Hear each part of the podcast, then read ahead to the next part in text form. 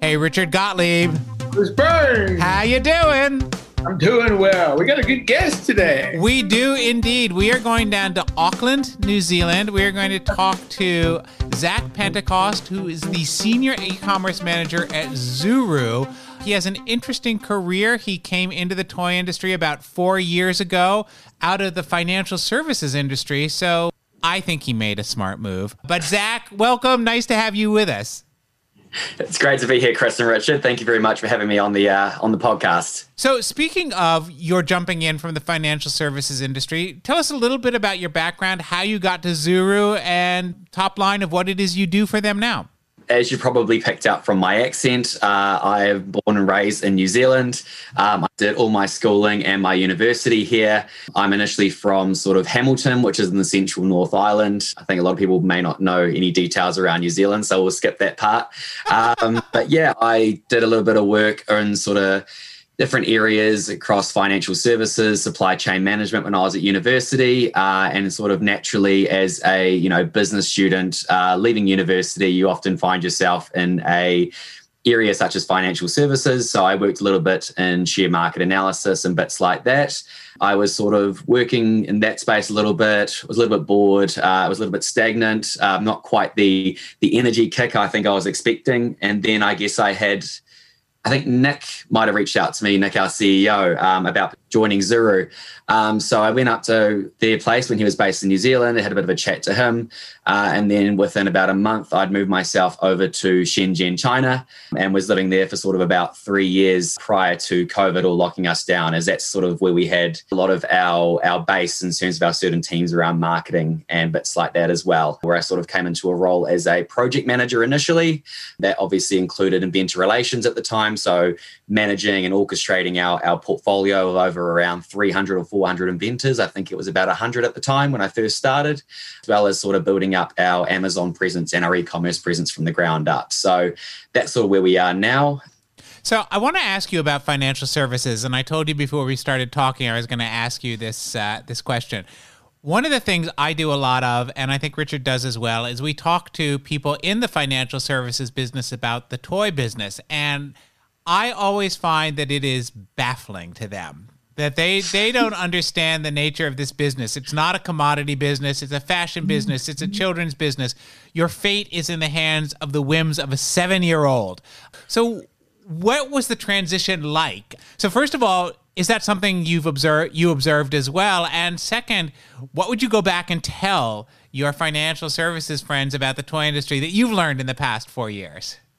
The the biggest point that I try to get across is the average, I think it's the average brand life in toys is around a year. So you can consider that a success as well. So things go in and out very quickly. And so mm-hmm. even before a year end, from a financial reporting perspective, you can see a brand turn over 40 million, 50 million dollars in a year and then suddenly drop off the, the side of the earth. A good example of that would be, you know, Zuru, we had our fidget cube that we licensed back in the day, as well as fidget spinners. And as we all know, those went very quick, up very quick, and then off the side of a cliff very quickly. And I think that's something I try to articulate is that you don't really know what the toy industry is like until you get into it. Like you guys said, it's very fashionable, it's very quick. And I think you've captured it perfectly there, Chris, in regards to, you know, you're basing fundamental financial analysis on the consumption patterns of seven year olds, which are not necessarily consistent. Just I, am no, sure you've picked no. that up, but I'm, I'm just just sharing that with you as well. so, is there a cultural difference between working in the toy industry and working in the financial industry? I wasn't in the financial services industry for very long. Um, I joined Zuru quite quickly after leaving university, but I was there for a little while. It's very, I think, office like. Um, you sit down at your nine to five, you eat your lunch, you work away in spreadsheets. Not to say that spreadsheets aren't common in the toy industry, but compared to when I moved to Shenzhen, we would have full on foam dart blaster wars in the office, punching numbers all day and being able to shoot, you know, the person who sits beside you with a toy blaster. We're sillier. We're, we're, we're, when I was when I was yeah. at CBS Toys, we had a doll called Pretty Cut and Grow, and we would pull the head off that doll and play soccer with her head in, in the hallways. Oh, that's brilliant. Yeah. We've, we've got our own slime line as well. So I think there's been a few stages where you do get slime stuck in here or stuck in that as well when you're leaving work. It's a, I think Richard called it. We're a bit, we're a bit sillier in toys, aren't we? Yeah. so you wear two hats in your, in your role. Basically, you, you handle e-commerce and you handle inventor relations. And I, and I want to start with e-commerce because I've obviously that has been such a huge area during the pandemic and as we've seen the, the growth in that what do you see as the current trends in e-commerce over and above the fact that more people are going into it it's been a very rapid jump in the last 12 months as i imagine a lot of people in the toy industry have experienced. Um, i think mckinsey came out with a report midway through last year dictating that e-commerce adoption in the states has jumped this uh, 10 years ahead in the space of six months due to covid-19 um, which really shows for a lot of those companies who you know maybe were dabbling in e-commerce or didn't have it as very much in the forefront of their strategy needed to very much place it front and foremost from the get-go uh, as they're moving forward so i think that's really what we've seen now is is in e-commerce you're needing to be a lot more integrated. I think there'll be a lot more of a push towards digital spend because of that whole idea of you can very much understand your customer journey with different metrics and bits like that as well. So I think that's really what we're going to see with the rise of e-commerce you are going to see, you know, the retail partners still perform quite well because toy industry seems to be recession proof or relatively recession proof, which is great. But I think a lot of companies will need to adapt to make sure that they're having a bit more of a digital first presence. I know that many companies are doing direct to consumer. You guys have not gotten into that yet. But when you're working with an Amazon or a Walmart or any of the e commerce partners that you have, what do you find are the challenges in terms of attracting consumers to those destinations? I think the difficult thing is is you have a different target market to your target user. Obviously with brick and mortar you have kids walk past the store and they'll see the toy that they've seen on a YouTube video and it's very much an impromptu, you know, what we're seeing from the data is that kids are still the main influence in regards to why parents buy what they do in terms of toys. What's a bit different in the traffic space I guess is you're trying to target parents and grandparents who essentially are your target buyer without capturing the eyes in the store of your target user. And I think that's a bit different as well because you need to combine the idea of the pet, of the kids nagging at home, you know, wanting the toys that they like, um, versus trying to convert a parent in regards to actually converting. But it, it also does provide a lot of opportunities as well. And I think that's where you've seen a lot of the smaller toy retailers because now they suddenly don't have to be placed at Walmart or Target. They can, if they have a smart online strategy, they can actually compete for the same keywords and compete for the same traffic online that you know larger companies like Hasbro, or Mattel, or ourselves or MGA, you know, would have in terms of that um, that brick and mortar presence, which is I think probably the most exciting opportunity for small manufacturers moving forward. Say a little bit more about the uh, opportunity for small manufacturers. I guess it's the whole principle of you know, with Facebook or with Google or with things such as Amazon with their own advertising platforms as well. You know, you can see smaller retail, smaller players who've just emerge in the space, um, they can target the same keywords or the sort of the categories that we are too as well. So essentially, if they have a great product, um, even without a comprehensive marketing campaign, they can still sit there side by side on a search for plush, for example, as one of the larger brands.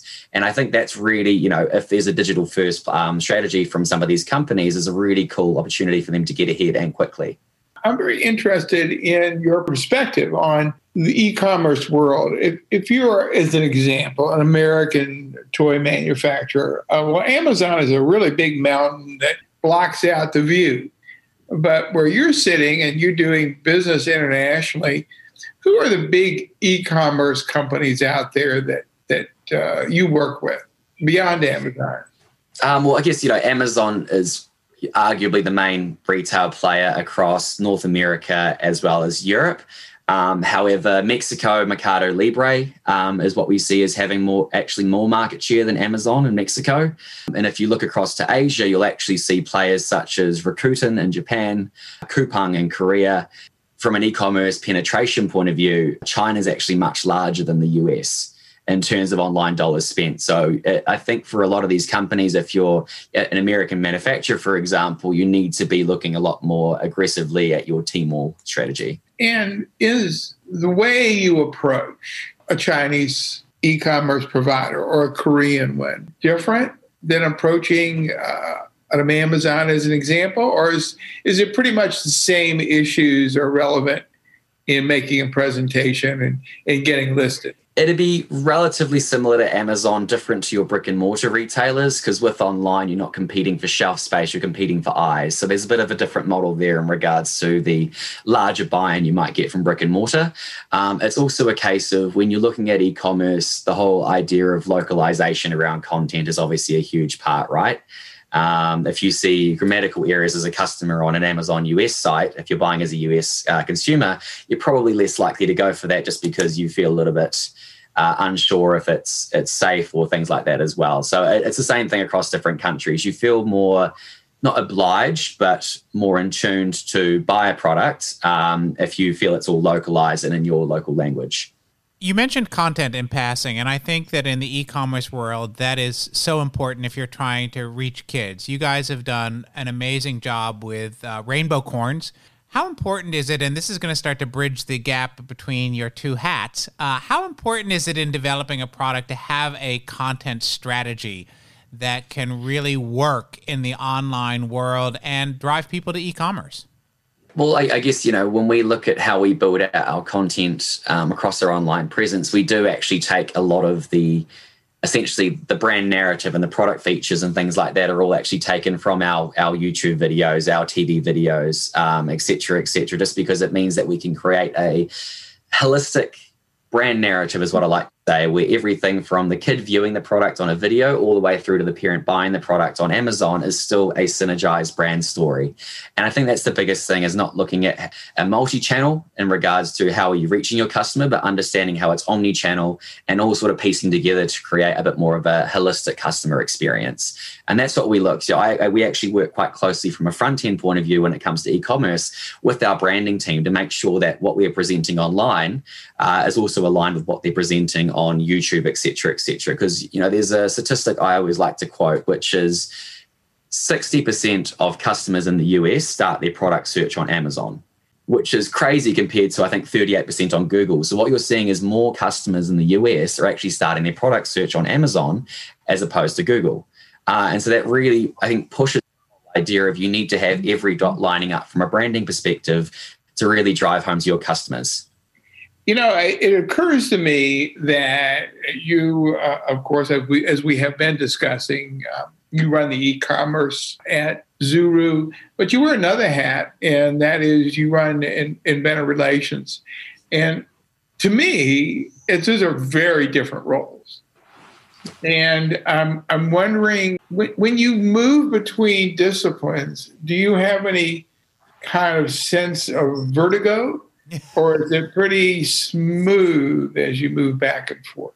It's pretty chippy choppy. It's not like I sit there for one day and go inventor relations and the other day are e-commerce. Um, yeah, that's just sort of how Zuru is sort of built out as a very nimble, everything moves very quickly and you're just trying to hold on by the coattails of the jacket. You know, that's how quickly we move and actually, you know, funny enough, I thought that when I first started, um, when I had, uh, you know, both inventor relations and at the time what was a project manager role for e-commerce, um, I thought that would be completely different.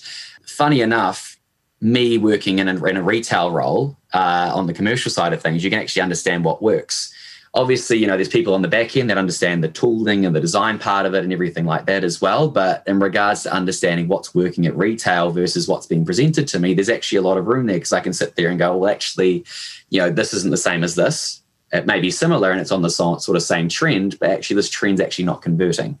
When you work with the inventor community, what do you think it's important for people to know when dealing with inventors, just in the broad sense?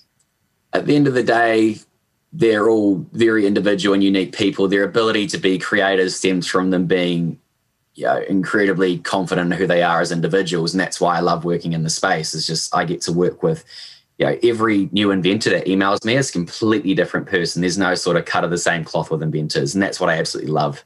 When I first met Eddie Goldfarb, who uh, invented chattering teeth, it was like meeting Edison, except not chattering teeth are our light bulb. I mean, that's yeah. a really uh, very important toy, and and so I think it's really just some of these people are really brilliant. One of the things that's always been classic toy industry, and really going back to the the post World War II years, where you have companies like Wham-O and some of the some of the earlier stuff, they really emphasized their gut a lot. I think this is going to work. Now, they would go out, they would make something in their workshop and take it out to the beach and see if kids liked it, and if they did, they would make it. Not not exactly sophisticated research, but they they made a lot of hits. How important is that gut, and and what could somebody do to develop that if they were looking to enter the toy industry. Funny enough, over the last year as well, I've actually seen from a, a, few of the larger inventor groups, and I think that's something that you know a, a, lot of them are probably looking at as well. Is they're doing the same kind of research that we are. It's not just a matter of what's working online, but I think you know, I had an inventor pitch to me yesterday and they started talking about how the line can be built out and channel managed to sell certain things on Amazon at a higher price point and some things in a check lane.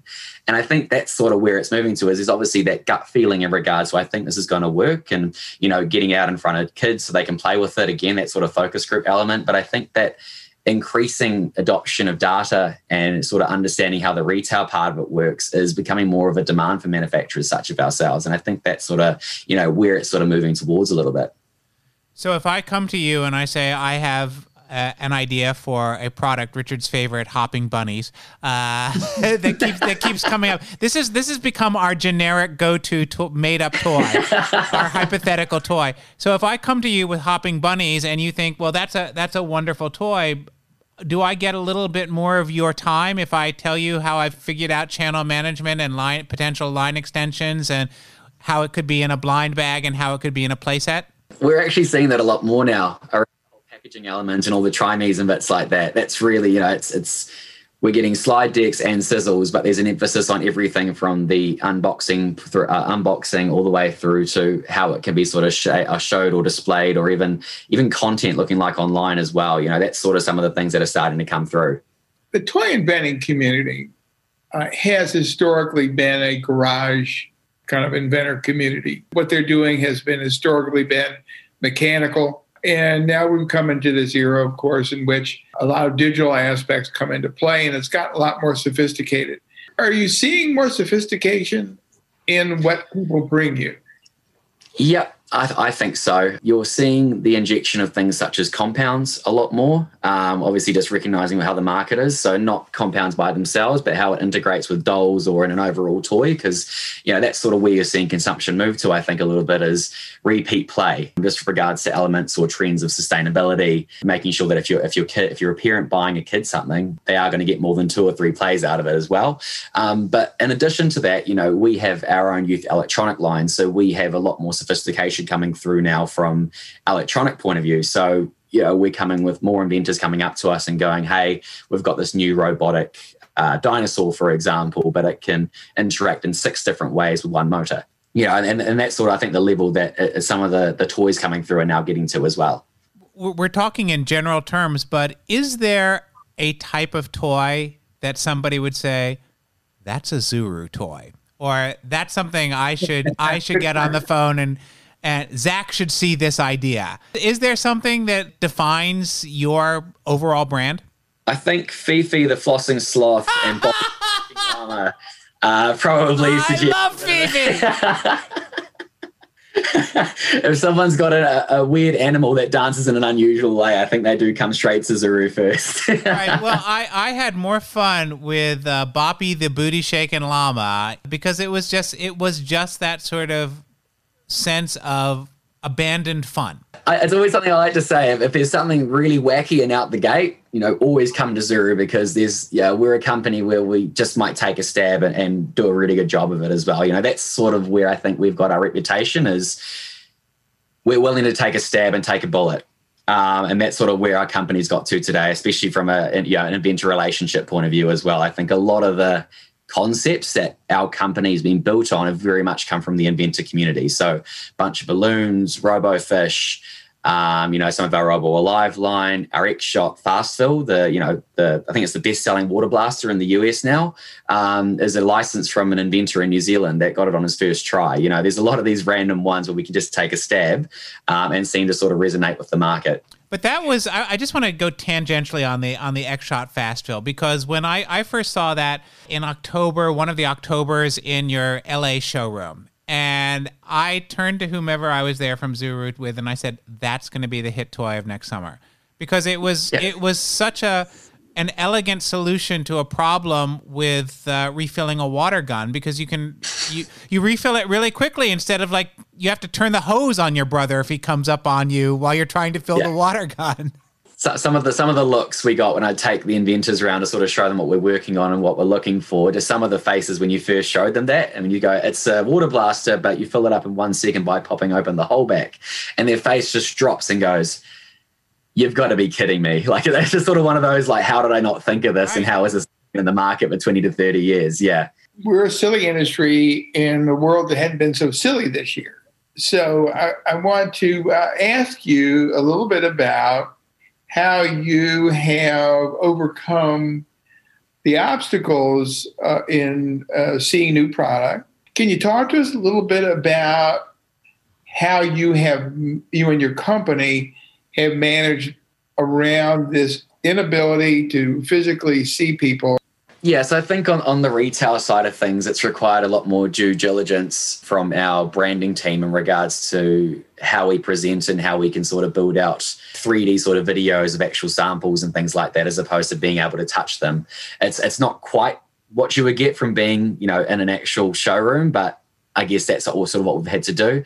In regards to inventors, I think there's been a lot of work, you know, and great stuff by, you know, I think, you know, Mary Cousins and, and people like them who have basically built out uh, things such as people of play. You know, we got quite involved with some of those virtual conferences as well. I know the team at Mojo Nation do a great job there as well. So that's sort of been how we've been trying to get in front of uh, some of the inventors that we don't normally work with. Because of course, your, your main partners or your ones you work with on a regular basis is often a bit of a call, but we're not capturing, unfortunately, you know, normally you would have inventors walk past the booth and sort of hand you over your business card, or you go and jump into a room and sort of have a look over what they've been working on. And unfortunately, just because there's no physical event this year, um, that sort of foot traffic is is being, you know, basically non-existent. So I think a lot of those events have been super important for companies like us being able to reach out and keeping a finger on the pulse, working with new inventors. One of the things about Zuru is you're small, you're lean, you're fast. You do a lot of stuff that makes me laugh out loud. But you talk about bringing innovation to market in a new, smarter way. Can you tell me a little bit what does that mean, and how how can toy companies themselves emulate that and be smarter in bringing innovation to the market? Just to speak on that, I think it touches to that point of we're always looking for different data sets to either validate or I guess dismiss you know different ideas that we're bringing to market. So it's around bringing the sort of old principles in regards to focus groups you know what's worked in the past what are we seeing from you know kids that we're talking to and in the market from our retail partners in regards to what's working. Um, but then bringing that fresh injection of what seems to be trending on on google on youtube um, how is that benchmarked against other sort of key brands that are in the space? Um, looking online at sort of top sellers lists and things like that being smart around what can we target and sort of validating that with different data sets as well that we've utilized internally um, to understand you know where to place specific emphasis on certain brands and specific items when bringing them to market and if we bring them to market at all based on some of the new findings that come through. Because you know the way that we see it is kids their preferences change every six months to a year.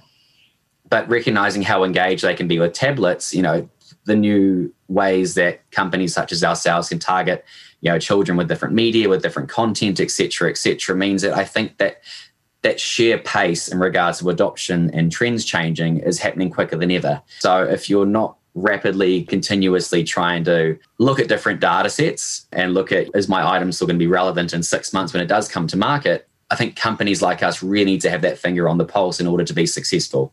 And that's where i think you know company like zuru has really got ahead is we are very nimble uh, and we do move fast. We are a very young team, and that's sort of how we've got to I think where we have, where we have today. Zack, you know you are a millennial, I believe. You're a digital native, a group that's very important to the toy industry uh, because we are, in essence, an industrial age industry. We came out of the 19th century. And so I'm interested in uh, your perception of some of the classic toys, like a Rubik's Cube or a Viewmaster, uh, a hula hoop, that were pre digital age toys. And they were hot and they have become classics. if a hula hoop was to hit the market for the first time in 2021, you think it's a different outcome, or do you think it's going to work no matter when it comes out? Funny enough, I was actually thinking about this the other day when I've, you know, we've been, you know, hunting out a certain couple of categories. And the reason those categories are so attractive is because they've had evergreen properties in them for such a long time. You look at your monopolies and your Jengas and stuff like that. And I was asking myself the same question, you know, if I seen something like that come across my plate today, would I push it through and try to get it licensed? And, you know, I'm three or four years into the toy industry. I'm on the lower end of being a millennial, borderline Gen Z. Um, so it is sort of that fresh eyes approach. And I'm not actually too sure. I don't think if a hula hoop was presented to me today, I don't think I would probably look at licensing. And I think the allure of that comes from a younger generation where it was just very fun at the time and it was a bit of a, a simple outdoor thing. I think a lot of these, you know, may, I'm not too sure about Rubik's Cube, but to speak to maybe the hula hoop, it probably wouldn't get picked up, I think, by a lot of larger companies if it was showed this time around. I think the thing yeah. that both the hula hoop and Rubik's Cube have in common is that they became cultural phenomena and that they they made that leap from something the kids were playing with at the beach or something to something that became part of the culture. It represented this sort of freewheeling new concept of the teenager in the 50s and Rubik's cube became associated with how smart is your kid. So whenever right. you, whenever you, no, seriously, but so when, I hated those kids. Whenever you, whenever I can never get the chatter, I can never get the chatter rings going. Oh, those things used to. no, no, no.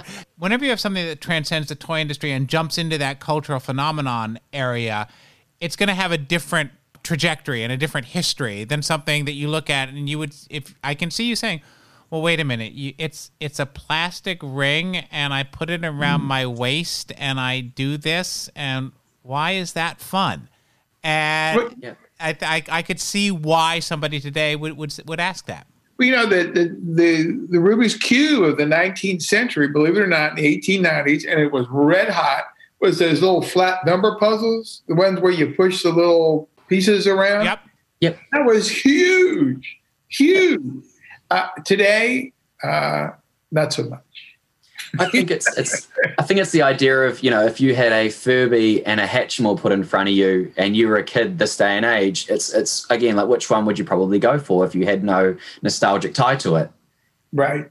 Right. I'm not too sure. I, I, know personally, I might go for a Hatchimal because of the, the level of interactivity and, and the realistic um, cracking of the egg as well. That's the thing about toys is they really always reflect their culture. And I was actually having this conversation with somebody else today about trying to revitalize toys and IP from the 70s and 80s. You have yeah. to prove yourself all over again because those kids weren't here and no, and right. and it's just like coming from a standing start. So when I look at something like your Rainbocorns, which I think is insane, and I mean that in a good way, it's like how do we how do we jam all this stuff into a great big egg and then it's you know because it's very much the play pattern of of today yep. and plus it's classic toys so i think that that one of the things you guys do do very well is you understand what the zeitgeist is and how to direct toys against that. I think that captures it perfectly. It's just a matter of understanding sort of some of the evergreen properties, but injecting enough newness in it where it sort of appeals across the board and as well as, you know, can stay around for a little bit longer than six months as well. All right, Zack, we're going to ask you the question that we ask everybody here on the Playground podcast. Tell us a secret. I think a cool secret would actually be one of the origins of one of our items actually. So our X-Shot fast fill uh, water blaster was actually licensed off an, an inventor who built a yeah I guess a drop-in bucket water blaster on his first try as a Kiwi guy with his family uh, from North Island. It was his first try in inventing. Uh, and managed to make an item that essentially is now turned into one of the best selling water blasters in the world. So it does show that you can get it on your first time, right? I think it does encourage people to be daring. And guess what? Zack's going to listen to you. no, I, think, I, reply, I, I, think it says something else too. It, it just really shows you that great inventions can come from anywhere. Yep. Yep, and that's yeah, that's what companies like us are always looking for, right? Is is just as likely that an invention is going to come from, you know, one of the larger inventor groups as much as it is going to come from someone who tries it on their first time who's doing it as a part time job. He probably thinks it's easy. just quit after the first go, hundred percent success rate, right? so Zack, you guys have a special email address that people can use if they want to get in touch with you. You guys are looking at actively looking for submissions right now. How do people get in touch with you and uh, hopefully get some time to show you what they're what they're creating? So you can either reach out to us directly at inventors at zuru.com or you can go through our website, which has a bit more information on previous case studies from us in regards to you know what we've licensed and how it's been successful in the past. Uh, and you can also make submissions through there that will go through to the same location. Zack Pentecost, Senior E-commerce Manager from Zuru. Thank you so much for this entertaining and insightful conversation. We really appreciate your spending the time with us. Uh, thank you so much. Thanks, Chris. Thanks, Richard. Really enjoyed my time here. Thank you very much. Great having you. This is the Playground Podcast, and we'll be right back with the end cap. And now we come to the part of the show that Richard and I call the end cap, where we toss around some ideas that are getting a little traction in the toy industry right now. And one of them is called social commerce. And Richard, you wrote an article about this, and I was fascinated because I think that this is going to be an increasingly dominant mode of driving sales. We're already seeing in app purchases. We're seeing things like Roblox. We're seeing changes in how people are working with TikTok creators in terms of providing them a commission on what is sold through their videos. So rather than paying somebody a whole bunch of money up front to create a video, they're actually able to track how many videos went through to sales. We're even seeing this in editorial, where online media outlets are having a link to where you can purchase immediately. So it's really generating a lot of revenue. And in your article, you point out that more than 52% of the sales in China were social commerce, as you call it. What do you think the implications are? Eek. Uh, let me let me start by saying that Social commerce uh, really includes anything that's sold in the, the conventional, I, I believe, e commerce manner. But it also includes e commerce that is funneled through social networks. So those social networks, uh, maybe you were, you were following an influencer and there's a link to uh, a particular product, or even if you're looking at some entertainment and you like the looks of a product that's part of the entertainment, you could order it. And it, it seems that China is really the leader and has been the leader in, in digital commerce.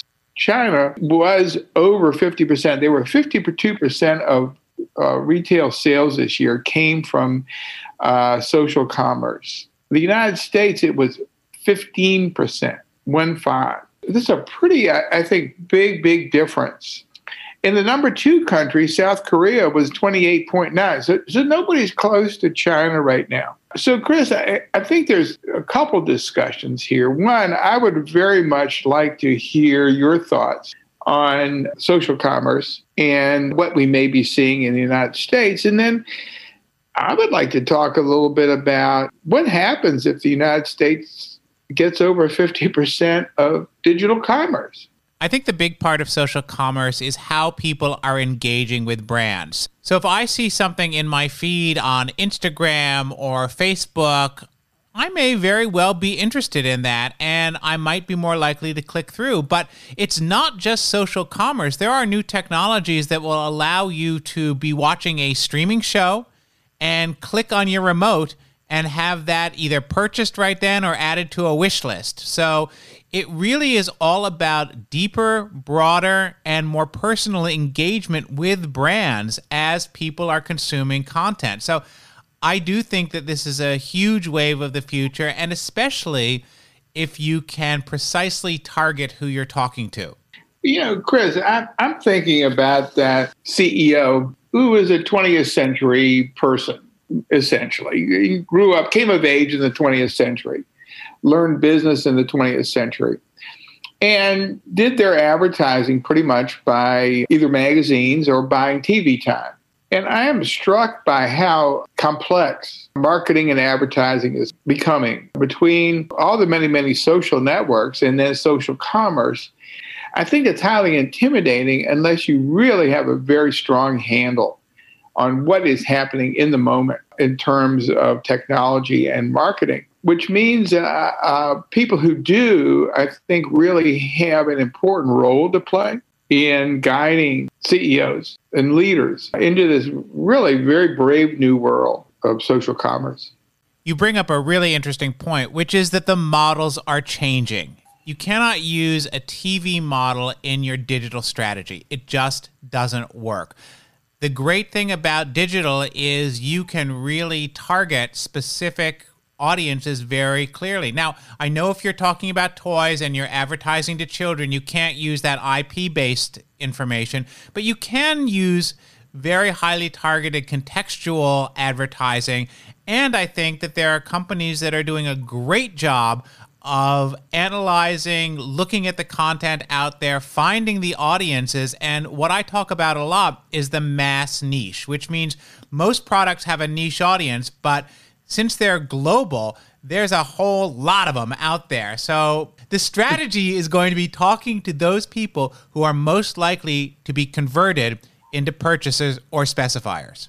Chris, the thing that struck me and why I said eek at the beginning, and I don't, I rarely say eek, is what happens if, or maybe when, the United States exceeds 50% of retail sales coming through e-commerce.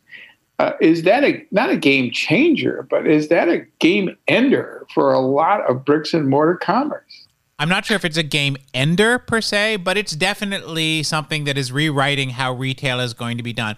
We're moving towards omni-channel retailing, which means you can buy stuff almost anywhere, uh, whether it's in social commerce, on Facebook, at the store. And I think brands are going to have to learn how to address their consumers and find the best channel for a specific brand. There's been lots of marketing that's been designed to drive people into stores, but at the same time, there are certain things that are easier to buy online going forward, people are going to have to really look at their merchandising strategies in the totality of all the places where they intersect with consumers and where consumers are likely to buy. And that's going to influence all kinds of budgets, it's going to influence advertising and it's going to influence what the conversion rates and conversion costs are. So we're just going to have to see how this continues to evolve. I don't think bricks and mortar stores are going anywhere because I think when we come back from the pandemic, people are going to be eager to be out and shopping. And I think that's going to be important. But where it's going to have an impact is on that impulse buy. I see something on TikTok and I want it now. I, I think, Chris, your, your points are well taken. Uh, my only concern is uh, a bricks and mortar retailer doesn't need to lose all its business. It really just needs to lose enough that support the infrastructure. And if we're over 50%, even with the omni channel retailing, I think there's folks that are not going to be able to keep the doors open. So I think this is something that uh, we probably need to better understand what's happening in China uh, I mean, it's a very different market than the U.S. market. We don't want to make direct comparisons, but there is some uh, sense of the future there in terms of e-commerce. So uh, I think you and I are going to spend a little time maybe talking to some of our friends in China and find out what is this all about. And I think the one bright spot in all of this is, if you recall, when we talked to Joe Hall of Toys R Us in China and Hong Kong she was talking about the family trip to the Toys R Us store was part of their Sunday ritual. So I don't think that's going to go anywhere. And I think that's an opportunity, but it means that retailers are going to have to aggressively look at how they expand their e commerce and their social commerce efforts. Retailers, probably no matter who they are, are, are going to have to figure out how they're going to fit into this new world and what their business model is going to, is going to be. And maybe even thinking beyond omni-channel, because uh, we are uh, approaching what is truly the 21st century, Chris. You know, I was thinking when I can remember New Year's Eve in 2000, and uh, you know, going from 1999 to 2000, I thought the next day. Well, it feels the same. we're not we're not flying around in rocket ships, you know, and and but maybe what we really are now is this is the 21st century, and it's not like business was in the 20th century, and it's going to call for really 21st century thinking. I think that's really true. And I love talking and thinking about this stuff here on the Playground Podcast. This is the Playground Podcast with me, Chris Byrne, and my cohort and co host, Richard Gottlieb. We are brought to you by Global Toy Experts, the toy guy and marketing and media agency, ChizComm, and we'll see you next time.